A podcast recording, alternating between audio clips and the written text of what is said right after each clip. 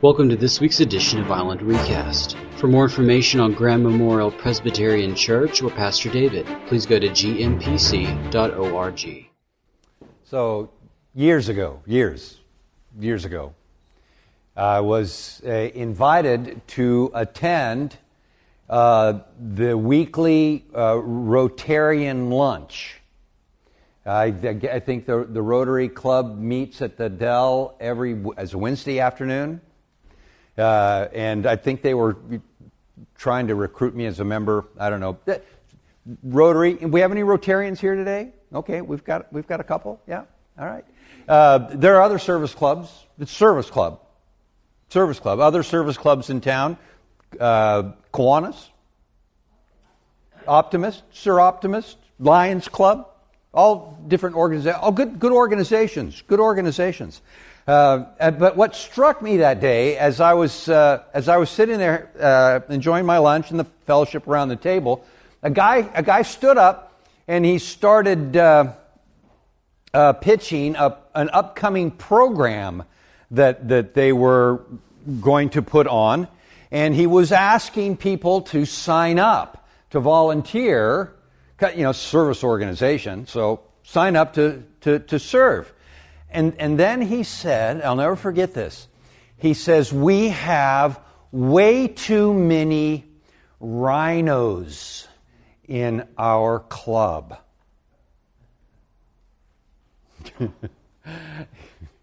and, the, and the Rotarians that are here are nodding their heads. I'm going, Rhinos?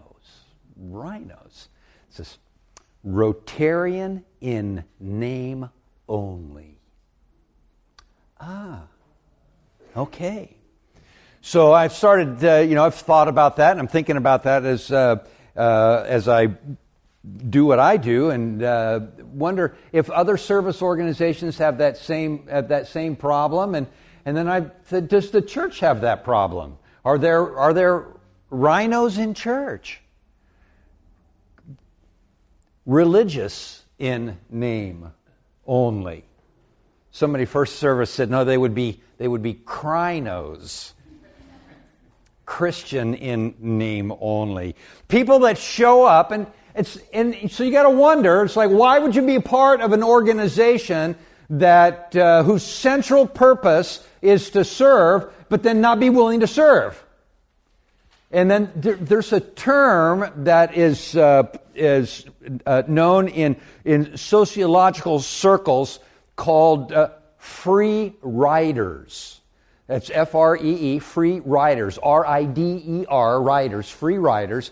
People who associate with various organizations because they want to be associated with them. Uh, they want people to see them there. Maybe they're trying to make business connections. Uh, maybe they're trying to look good. I mean, there's all kinds of reasons why someone would be a free rider. But as it becomes more and more difficult to be a part of that organization, then when, it's, when it starts to actually cost something, that's when the free riders bail. And so I wonder how, you know, what, would that be the same thing in the, in the church today? Do we have people who are uh, religious in name only or Christian in name only? People who are free riders that, uh, that associate with a, uh, uh, with a particular church. By the way, I have a bulletin announcement for you. It has come to my attention that the Episcopalians have better donuts than we do uh, at our coffee service between, between just so. Um, there, there are different reasons why you would be a part of an organization, but when the, when the pressure starts coming, when it starts costing a person to be associated or affiliated with a particular organization, people start peeling off. The free riders start leaving. And I think the same thing is true in, uh, in worshiping communities as well uh, across the country, but it, this is nothing new. This is it's a, it's a, a, problem that we could probably trace back to the beginning of when people started to get together for any reason. And we see it, I think, in our scripture today. If, if you have your Bibles, I would invite you to open them to the third chapter of the book of John. I'm going to introduce you today to the first Irishman in the Bible. His, his, name, his name is Nick Odemus. and, and actually, I, I, I don't want to start in the third chapter. I want to go back and start in the second chapter uh, and, and lead into it because we need to be reminded every now and then that chapter and verse numbers came much, much later. And, and sometimes we miss the continuity in Scripture uh, when we stopped, when we stop reading or start reading uh, in places that somebody else decided, well, this would be a good place to put a, a new chapter. So let's take a step back. And you'll remember chapter 2. We spent a couple of weeks in chapter 2. Jesus does his first miracle uh, in Canaan. Uh, John records for us. He takes water and these stone jars that were at the wedding that were used for purification. Now, it's important. It's important for us to understand in first century Judaism the importance of those stone jars. Without the water, there would be no opportunity to go through the ritual of purifying yourself. Without purifying, so no water, no purifying, no purifying, without being purified, you couldn't have a relationship with God. No water, no purifying, no relationship, no relationship, no restoration and no restoration, no kingdom, no glory in Israel of God restoring them to their former grandeur. So Jesus takes that, that, uh, uh, that ritual and turns it on its ear, takes that water and turns it into wine, foreshadowing uh, a sacrament that he would give the church. This cup is a new covenant poured out in my blood for the forgiveness of sins. Take and drink, all of you. So the idea of being purified through Christ is something that happens internally. It's not something that happens externally. It works its way inside out. And then we see uh, a little bit later, the next time uh, we see Jesus, he's in the temple and he's turning over tables and driving out animals and basically upsetting people because they have turned his father's house into a marketplace. And why did the people go to the temple? They went to the temple again in order to purify themselves, to deal with their sin. There was an acknowledgement that sin was in their lives. They needed to deal with it. And they were taught to deal with it through offering sacrifices at the temple. And we talked last week about our own temples and the court of the Gentiles and the court of the non believers in our own lives. And, and, and how do we witness to other people about the reality of our faith? And, and you'll remember the, the leaders of the day, they challenged Jesus. They said, By what authority do you do these things? What miraculous sign do you show us to prove that you have the authority to do such a thing? And Jesus says, Tear down this temple and I'll rebuild it in three days. Again, foreshadowing a shift in the nature of purification and forgiveness. But then it goes on to tell us at the end of chapter 2 that while Jesus was in Jerusalem at the Passover feast, many people saw the miraculous signs he was doing and believed in his name. But Jesus Jesus would not entrust himself to them, for he knew what was in all people. He did not need their testimony about themselves because he knew what was in them. He knew what was in a man. And then a man of the Pharisees named Nicodemus, a member of the Jewish council, came to see Jesus at night. He came to Jesus at night and he said, Rabbi, we know you are a teacher who has come from God. For no one could perform the miraculous signs you are doing if God were not with him. Jesus, in reply, declared, I tell you the truth. No one can see the kingdom of God unless he is born again. How can that be? How can a man be born when he is old? Nicodemus asked. Surely he cannot enter a second time into his mother's womb and be, re- and, and, and be born. Jesus answered, I tell you the truth. No one can enter the kingdom of God unless he is born of water and the Spirit. Flesh gives birth to flesh, but the Spirit gives birth to spirit. You should not be surprised at my saying, You must be born again. The wind blows wherever it pleases. You hear its sound, but you cannot tell where it comes from or where it is going. So it is with everyone born of the Spirit. Well, how can this be? Nicodemus asked. You are Israel's teacher? Jesus said, and you do not understand these things? I tell you the truth. We speak of what we know and we testify to what we have seen, but you but still you people do not accept our testimony. I have spoken to you of earthly things and you do not believe. How then will you believe if I speak of heavenly things? No one has ever gone into heaven except the one who came from heaven, the Son of Man.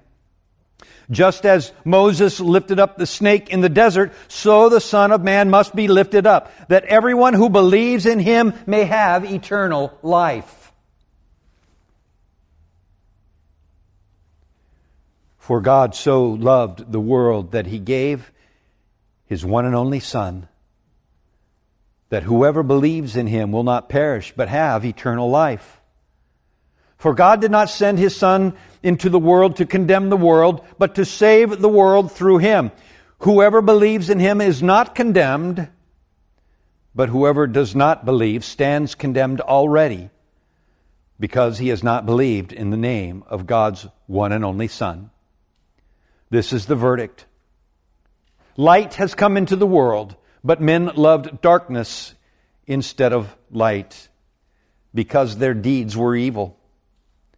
Everyone who hates, everyone who does evil hates the light and will not come into the light for fear that their deeds will be exposed.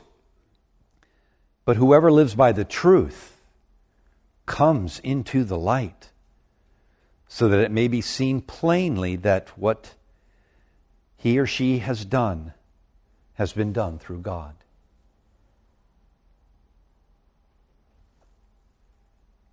An amazing portion of Scripture. And one we could spend a lot of time on unpacking. Beginning with Nicodemus, this Pharisee who was a member of the Jewish ruling council, a Supreme Court in the day, made up of more than just Pharisees. We know of the, the, the four major sects of Judaism. There were the Pharisees, uh, the Sadducees, there were the Essenes, there were the Zealots. There were actually other smaller groups. And what they did was argue with each other. They did not agree theologically with one another even though they were all Jewish. And it's probably pretty safe to say that they were all represented amongst uh, those who were involved in the Jewish ruling council. The, the Sanhedrin is what it was called. Again, they're, they're uh, the equivalent of, of, of our Supreme Court. And it's interesting to note that the, the two major parties were the, uh, the, the, Sadducees and the Pharisees. And, and they had some significant theological, if not philosophical, differences. The Sadducees, the Sadducees were a group of people who believed that it was important for us to go along in order to get along. We are under Roman authority. The Romans let us continue to conduct ourselves, to believe what we want to believe, to do our rituals, to do our sacrifices, as long as we pay them their pound of flesh at tax time. Don't rock the boat. This is all we have. And the Pharisees said, No, this is not all that we have. There has to be more. Life doesn't make sense if there isn't more. We all live in a broken world.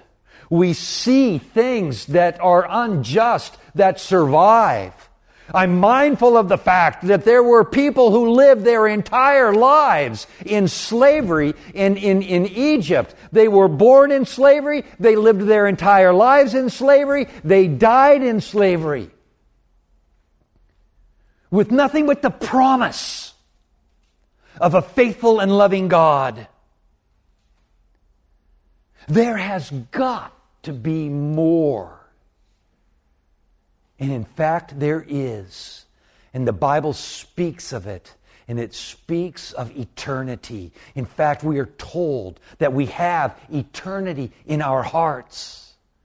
Created in the image of God, we have eternity in our hearts. Which means that if there is any justice, if there is a loving God, then there must be more than what we experience here in life. Thus, the belief in the resurrection.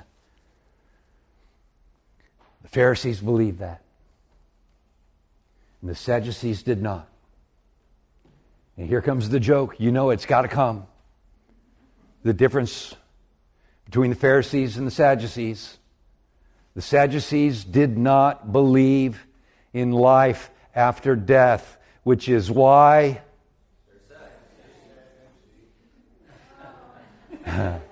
But had to come. I'm glad you said it. I didn't have to. The Pharisees longed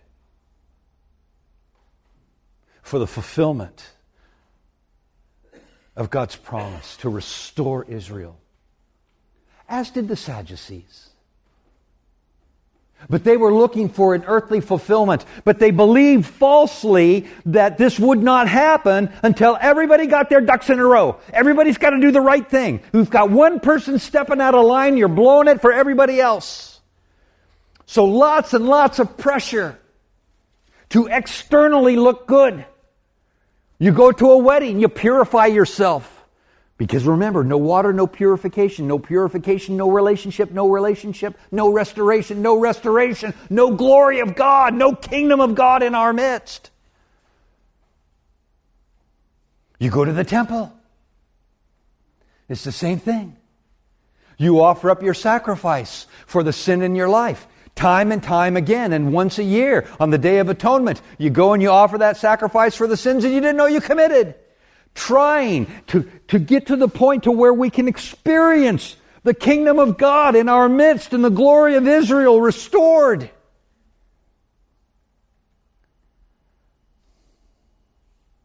Cue Nicodemus coming to see Jesus at night. Now, a lot of has been made of that, and whether or not Nicodemus came at night because he didn't want anybody else to know that he was there or that he came at night because he had a long day and then wanted to talk to Jesus. Maybe he was amused by the antics of Jesus in the temple. You know, the Pharisees, they were the legal beagles of the day. They were the rabbis. They were, they were in the synagogues. And so there was, you know, comp- not competition, but so for Jesus to go into the realm of the temple and kind of shake things up a bit, well, it's good for you to be shaken up a little bit. John, the author of the gospel, plays a lot with light and darkness. And so John could be making a philosophical statement, or philosophical, a theological statement that, that, that Nicodemus comes at night which, by the way, again, first appearance. Ready? Nick at night. Huh? Okay, I know. I won't quit my day job. Uh,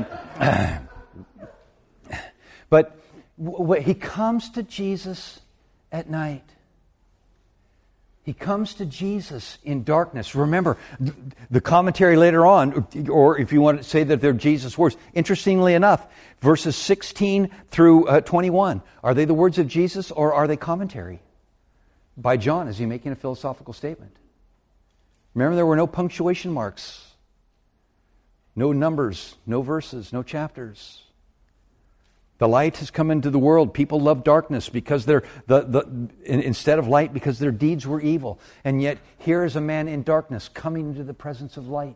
Jesus said, I am the light of the world.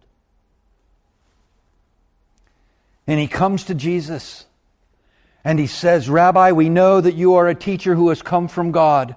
For no one could perform the miraculous signs you are doing if God were not with him. In reply, Jesus declared to him, I tell you the truth, no one can see the kingdom of God unless he is born again. Does that strike you odd at all?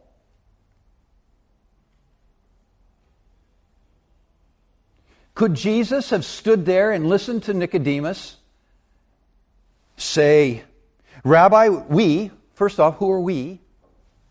We know that you are a teacher who has come from God, for no one could perform the miraculous signs that you are doing if God were not with him.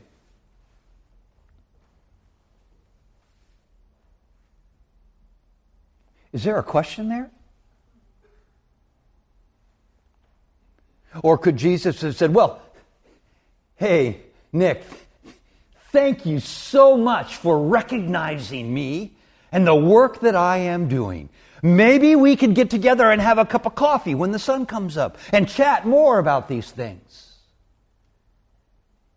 We know that you are a teacher who has come from God, for no one could perform the miraculous signs that you are doing if God were not with him.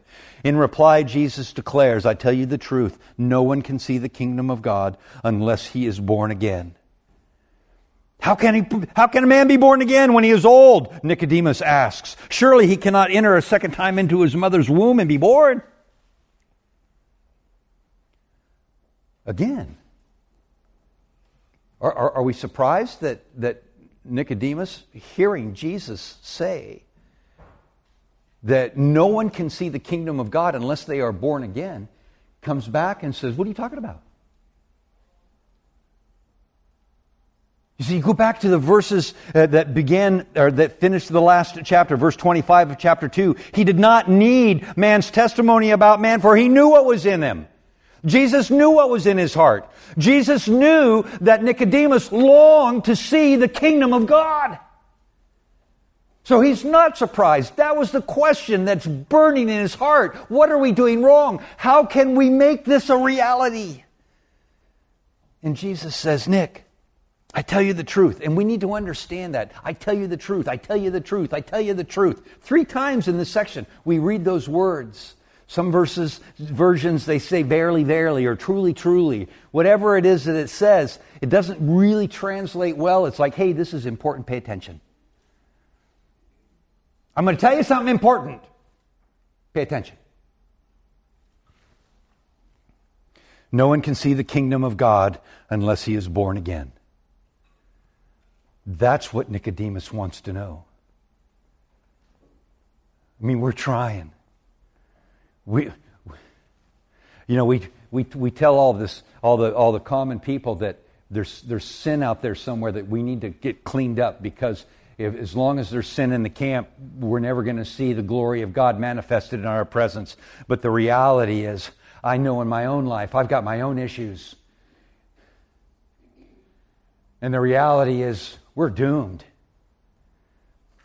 We're not going to be able to pull this off. Is it a pipe dream?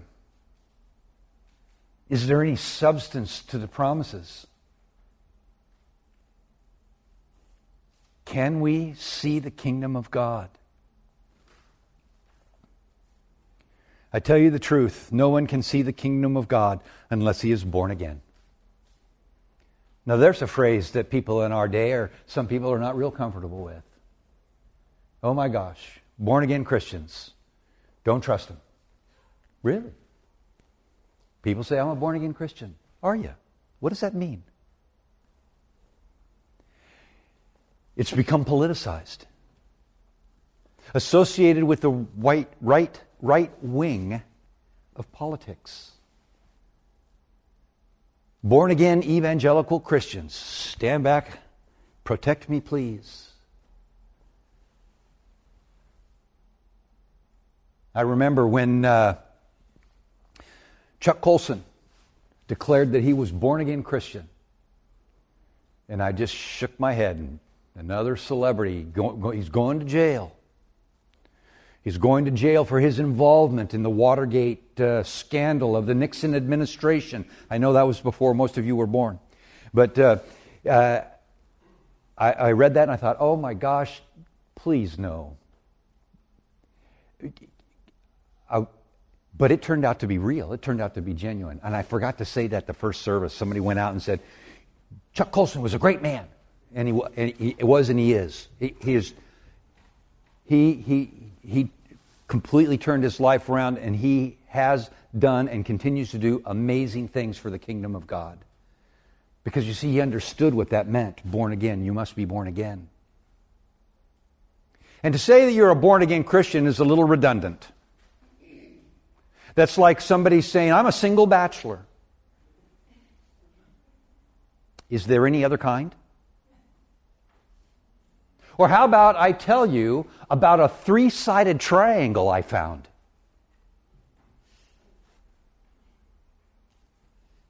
Are there any other kind? There are other kinds of three sided triangles, other, other, other triangles that are not three sided. What does it mean to be born again? Now, interestingly enough, there's a little bit of a play on words here because the word born again could also mean born of above. But rather than interact born of above, Nicodemus focuses on born again. How can this be?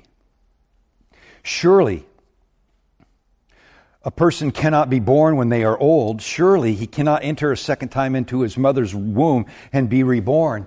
He, he doesn't want to go with the possibility that Jesus is saying you must be born from above because that involves the spirit and I'm struggling with the whole spiritual thing. I want to go with the reality right here, here and now. And could he be saying, Jesus, are you telling me that it is possible for somebody to have a do-over? For somebody to get a second chance? And that's exactly what Jesus is saying. We worship the God of second chances. We worship the God of do overs. And Jesus goes on to explain that. I tell you the truth that no one can enter the kingdom of God unless he is born of water and the Spirit. Flesh gives birth to flesh, but the Spirit gives birth to spirit. You should not be surprised at my saying you must be born again. The wind blows wherever it pleases. You hear its sound, but you cannot tell where it, is, where it comes from or where it is going. So it is with everyone born of the Spirit. What did we see happen in chapter 1? But John the Baptizer. There was a baptism of repentance. And you'll remember what John said. He says, I come and I baptize you with water, the water of baptism of repentance, but the one who will follow me will baptize you with the Holy Spirit, whose, whose thong I am unworthy to untie.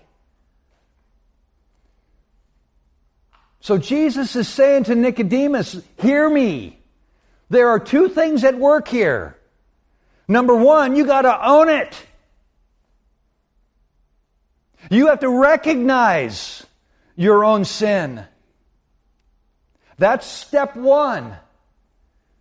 And to be baptized in water. But that's only half of the story. The rest of the story is that you also need to be baptized in the Holy Spirit.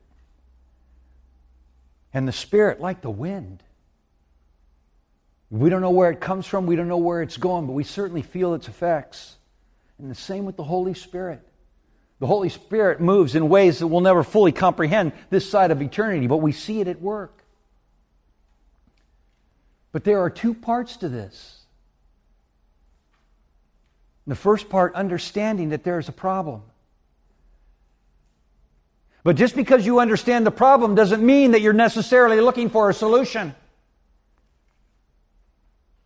I encountered Christianity for the first time when I was 15 years old. I went to a camp, a Christian camp. And I, I, I, heard the gospel for the first time. I, I sat there as a 15 year old, and I knew in my heart that what he was saying was true. That there were things in my life, even as a 15 year old, that I was ashamed of. Things I hope my parents, to this day, never find out about. And I believed that I needed to deal with that sin in my life. And then he told me about Jesus. And I listened, and my heart was moved. And then he led us in this prayer Lord Jesus, I have sinned. I have done what is against you, and I need help in my life. And I know and I believe and I trust that through Jesus Christ I can be forgiven. Please, Lord, forgive my sins and come into my life. And I prayed that prayer. And then the guy said, "Okay, now I want you to I want you to come forward. You got to have to step over some people. It's packed. You're probably going to have to step over some people. It's going to be awkward, but this is the time to, to stand up and be counted." That's all I did. I went up front with, you know, probably 10, 15 other people, and you know what they did? They sang to us. They sang happy birthday. You know why they sang happy birthday? Because we were born again. It was our spiritual birthday. And I remember standing up there thinking, what in the world am I doing? And when the meeting finished, I went outside off by myself and I cried. I cried. I wasn't even sure why I was crying. And then about two weeks later, two weeks later, I got a phone call from the guy that operated our local little club that took us up there asking me if I would come to a, a banquet and give my testimony. I had no idea what a testimony was. I said, No, thank you. And I turned my back. And I went to work and I finished high school and I joined the Navy. And it wasn't until eight years later, again, struggling in my own life, where I reflected on what had happened when I was 15 years old. And I said, you know what? That was then, but this is now and I need to act on the knowledge that I have. I cannot be who God has called me to be apart from a relationship with Him that can only come through Jesus. And I was in. I mean, I was in. I jumped into a local worshiping community. I started, I started, I was playing music. I was in the worship team. I was doing, I was teaching uh, Sunday school. I, I, I was doing cold call evangelism. I mean, if there was something to be signed up for, I signed up for it. I did it. Because I'd connected the dots. What does it mean to be born again? It means to understand the need for repentance. But then to act on that. And then to say, Lord, here I am. Send me. To jump in and get involved. The challenges that we face today are Herculean. And I, and I, and I, and I got to tell you that there's a passage that we read in the first service from Ezekiel. Where's my Ezekiel passage? I thought I had it. Yeah, in Ezekiel 36. Therefore, I say to the house of Israel, this is what the sovereign Lord says. It's not for your sake, the house of Israel, that I'm going to do these things, but for the sake of my holy name, which you have profaned among the nations where you have gone. I will show the holiness of my great name, which has been profaned among the nations, a name that you have profaned among them. But then the nations will know that I am the Lord, declares the sovereign God, when I show myself through you before their eyes. I will give you a new heart and a new spirit. I will remove from you your heart of stone and give you a heart of flesh. You know, we, we read history and we, we see that we repeat the same things that people have done before us. And I have to ask myself, how many times have we, the church, profaned the name of God among the nations? And I don't think there's a better example of it than what we have seen in the politicization of the church through words like evangelical and born again. Good words that have deep and rich theological meaning, but have been cheapened into bumper sticker theology and used as an excuse to pursue an individual agenda instead of the agenda of God.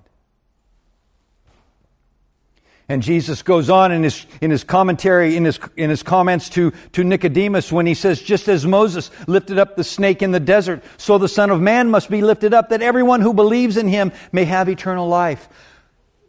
Talking about the cross. We spent a couple of Sundays on the cross and the importance of the cross and what atonement means for us. Jesus is referring to an episode that happened in the desert when the Israelites were complaining. Have you ever heard people complain? I hear people complain all the time. They were complaining, and the snakes came out, and the snakes bit them, and they cried out to the Lord, What do we do? And the Lord told Moses to take a snake and put it up on a pole. And anybody who gets bitten can look up on that pole and be healed. Bitten by sin, we look to the pole and we are healed. Have you ever thought about what it would take to hang a snake on a pole? I mean, would you kind of try to balance it on the very tip top?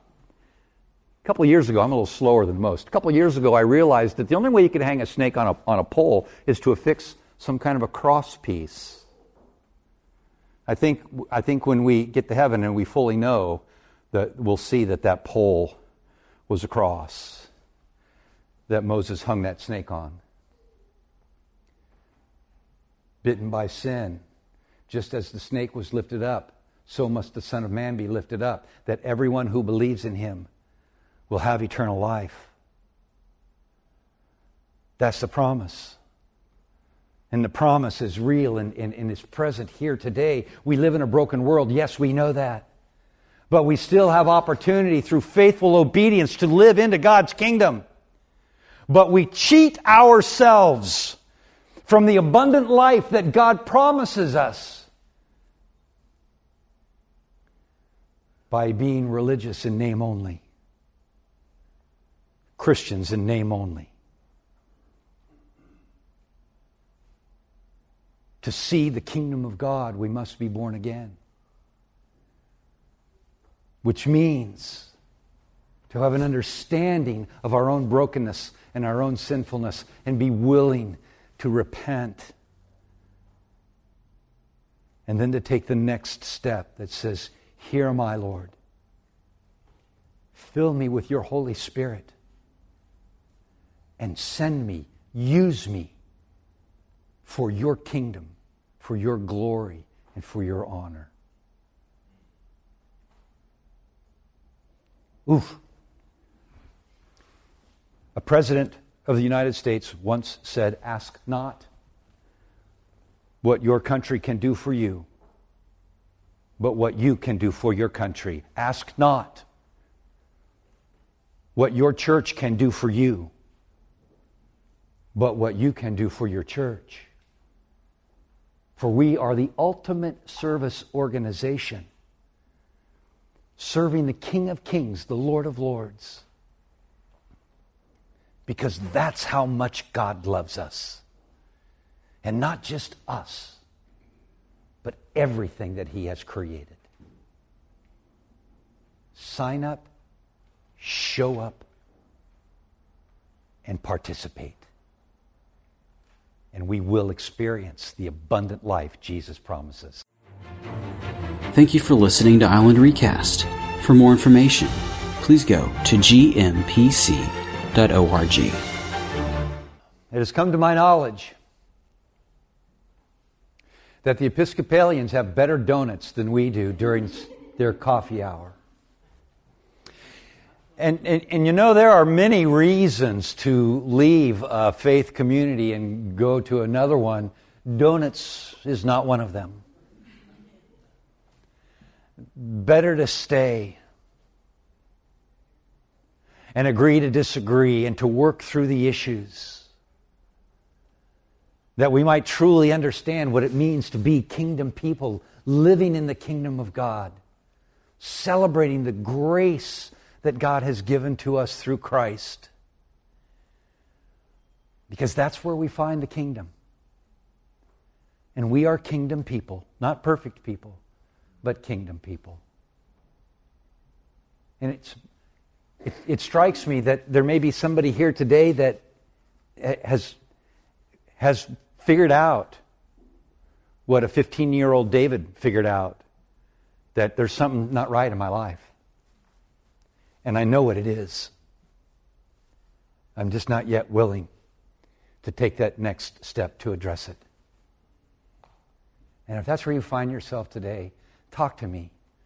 Talk to somebody else that can share with you what it means to be born again, what it means to be filled with the Spirit what it means to know that you can live in the forgiveness, the love, and the mercy of God. Don't shortchange yourself. The promises are still good, the checks can be cashed. The kingdom is among us for those who faithfully serve their king.